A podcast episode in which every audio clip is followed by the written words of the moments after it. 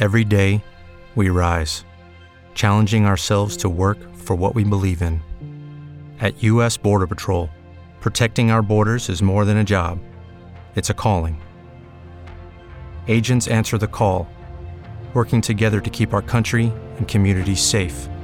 If you are ready for a new mission, join U.S. Border Patrol and go beyond. Learn more at cbp.gov/careers. नमस्कार, आप सुन रहे हैं जनसत्ता पर कारोबार जगत की बड़ी खबरें। रिलायंस फाउंडेशन की संस्थापक और चेयरपर्सन नीता अंबानी ने रिलायंस रिटेल के पहले स्वदेश स्टोर का बुधवार को उद्घाटन किया। कंपनी की जारी विज्ञप्ति के अनुसार हैदराबाद के जुबली हिल्स में बीस हज़ार वर्ग फुट में फैली ये दुकान भारतीय कला और शिल्प को समर्पित है। भारत की सदियों पुरानी कला और शिल्प को वैश्विक स्तर पर ले जाने के उद्देश्य से बने स्वदेश स्टोर में पारंपरिक कलाकारों और कारीगरों के उत्पाद तथा शिल्प बिक्री के लिए उपलब्ध होंगे। इस मौके पर नीता अंबानी ने कहा कि रिलायंस रिटेल के स्वदेश स्टोर भारत की सदियों पुरानी कला को दुनिया के सामने रखने का मंच बनने के साथ साथ कारीगरों और शिल्पकारों के लिए आमदनी का ज़रिया भी बनेंगे। स्वदेश दुकान में हस्तशिल्प के अलावा हस्त निर्मित खाद्य वस्तुएँ व कपड़े जैसे उत्पाद भी खरीदारी के लिए उपलब्ध होंगे। सरकार की सहकारी संस्था एनसीओएल ने जनता के बीच जैविक उत्पादों को बढ़ावा देने के लिए भारत ऑर्गेनिक्स के उत्पादों की कीमत बाज़ार दर से कम रखी है। एनसीओएल के चेयरमैन मिनेश शाह ने बुधवार को ये बात कही। जैविक उपज को बढ़ावा देने के लिए नवनिर्मित सहकारी संस्था नेशनल कोऑपरेटिव ऑर्गेनिक्स लिमिटेड ने मदर डेयरी की 150 सफल दुकानों और ऑनलाइन मंचों के माध्यम से छह जैविक उत्पादों की बिक्री शुरू की।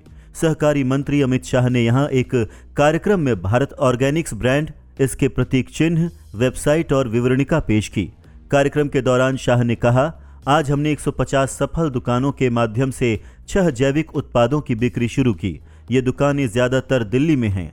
हम इनकी बिक्री मौजूदा बाज़ार मूल्य से कम पर कर रहे हैं। उद्योग संगठन Association of Mutual Funds in India ने भारतीय स्टेट बैंक के पूर्व उप प्रबंध निदेशक वेंकट नागेश्वर चलसानी को अपना नया मुख्य कार्यकारी नियुक्त किया है। ये घोषणा एन एस वेंकटेश का कार्यकाल समाप्त होने के बाद की गई है। वेंकटेश लगातार दो बार तीन तीन साल के लिए एमफी के मुख्य कार्यकारी रहे। उद्योग निकाय ने एक बयान में कहा कि नए मुख्य कार्यकारी म्यूचुअल फंड उद्योग के वृद्धि पहलुओं और एमफी 2.0 रणनीति पर ध्यान केंद्रित करेंगे। चलसानी के पास चार दशक से अधिक का बैंकिंग अनुभव है।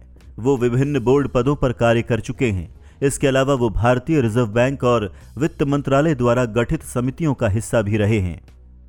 दिल्ली सरकार ने अपनी एजेंसियों को समारोहों और पार्टियों की मेजबानी करने वाले स्वतंत्र रेस्तरांस को पी टेन शराब परमिट जारी नहीं करने का निर्देश दिया है। प्रदेश सरकार का कहना है कि इससे उसे आबकारी शुल्क राजस्व का नुकसान होता है। अधिकारियों ने बुधवार को कहा कि आबकारी शुल्क विभाग के संज्ञान में ये आया है कि कई स्वतंत्र रेस्तरा ऐसे समारोहों और पार्टियों की मेजबानी के लिए पी टेन परमिट का उपयोग कर रहे थे जहाँ शराब परोसी जाती थी। उन्होंने कहा कि विभाग ने पहले ही ऐसे रेस्तरां को पी टेन परमिट का उपयोग करके समारोहों की मेजबानी करने से रोक दिया है क्योंकि वो आबकारी शुल्क लाइसेंस प्राप्त करने के पात्र हैं। एक वरिष्ठ आबकारी अधिकारी ने कहा, ये रेस्तरां अधिक लाइसेंस शुल्क के कारण शराब परोसने के लिए आबकारी लाइसेंस के बजाय शराब प्राप्त करने के लिए पी टेन परमिट का उपयोग करते हैं। इससे सरकार के खजाने को आबकारी शुल्क राजस्व का नुकसान होता है। केंद्रीय अप्रत्यक्ष कर और सीमा शुल्क बोर्ड के चेयरमैन संजय अग्रवाल ने बुधवार को कहा कि अक्टूबर में जीएसटी संग्रह में वृद्धि आर्थिक गतिविधियों की वजह से है, न कि ऑनलाइन गेमिंग कंपनियों को कारण बताओ नोटिस के कारण। पिछले महीने जीएसटी संग्रह में अब तक की दूसरी सबसे अधिक वृद्धि हुई है। माल एवं सेवा कर राजस्व अक्टूबर में तेरह दशमलव चार प्रतिशत बढ़कर एक दशमलव सात दो लाख करोड़ रुपए रहा है। नई अप्रत्यक्ष कर व्यवस्था एक जुलाई सन 2017 को लागू होने के बाद से ये दूसरा सबसे ऊँचा जीएसटी संग्रह का आंकड़ा है। इससे पहले जीएसटी संग्रह अप्रैल में सबसे अधिक एक दशमलव आठ सात लाख करोड़ रुपए था। अग्रवाल ने कारोबार सुगमता पर डीपीआईआई सीआईआई राष्ट्रीय सम्मेलन के दौरान संवाददाताओं से अलग से बातचीत में कहा, अक्टूबर में जीएसटी संग्रह में वृद्धि आर्थिक गतिविधियों के कारण हुई, न कि ऑनलाइन गेमिंग कंपनियों को भेजे गए नोटिस के कारण। जो वृद्धि हुई है देश में हुई आर्थिक गतिविधियों के कारण है। महाराष्ट्र सरकार ने मुंबई के नरिमन पॉइंट स्थित एयर इंडिया की चर्चित इमारत का अधिग्रहण 1601 करोड़ रुपए में करने का फैसला किया है। एक अधिकारी ने बुधवार को यह जानकारी दी। यह फैसला मुंबई में प्रदेश मंत्रिमंडल की बैठक में लिया गया। अधिकारी ने कहा कि मुख्यमंत्री एक नाथ शिंदे की अध्यक्षता में हुई बैठक में लगभग 250 करोड़ रुपए की प्राप्ति नहीं हुई। आय और संपत्ति पर ब्याज को माफ़ करने का भी फैसला किया गया। इस इमारत का निर्माण सन 1974 में राज्य सरकार के स्वामित्व वाली भूमि पर किया गया था, जो अब इसका उपयोग अपने कार्यालय के लिए करेगी। उद्योगपति गौतम अडानी ने बुधवार को वियतनाम के जाने माने उद्योगपति फाम नहात वुंग से मुलाकात की। यह मुलाकात ऐसे समय हुई है जब विभिन्न कारोबार से जुड़ा समूह दक्षिण पूर्व एशियाई देश में अपनी उपस्थिति का विस्तार करना चाहता है। अडानी ने रियल स्टेट खुदरा और स्वास्थ्य देखभाल सहित अन्य क्षेत्रों में रुचि रखने वाले वियतनाम के सबसे बड़े समूह विन ग्रुप के प्रमुख से अहमदाबाद में अपने कार्यालय में मुलाकात की।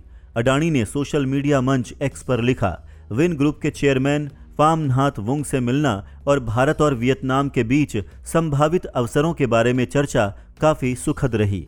विस्तार से खबरें पढ़ने के लिए आए जनसत्ता डॉट कॉम पर। नमस्कार।